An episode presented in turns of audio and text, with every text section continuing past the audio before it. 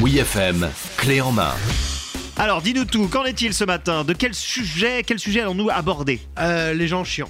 Ah oui, il y en a. Ah, Il y en a, il y en a. En fait, Il y en a plein. il y en a plein dans ta vie de tous les jours, t'en as. Oui, j'en ai beaucoup. Alors en fait, tu crois qu'il y en a beaucoup, Oui. mais il y a le number one. Ah, le relou pour les gouverner tous. C'est ça, exactement.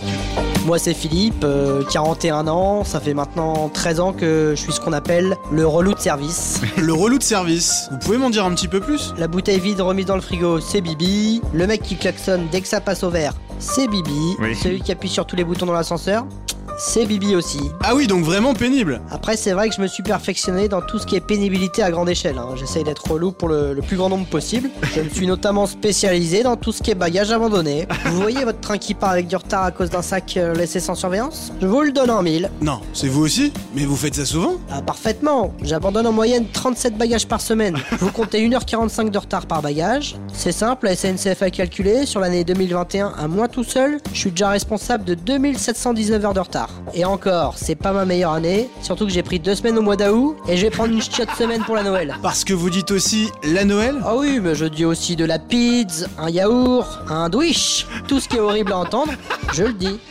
Le relou de service, quoi. Tu l'as Ah, la Tu le fin, connais. La fin, c'est fantastique. ah, la fin, c'est vraiment le melting pot total qui me donne envie de filer des claques.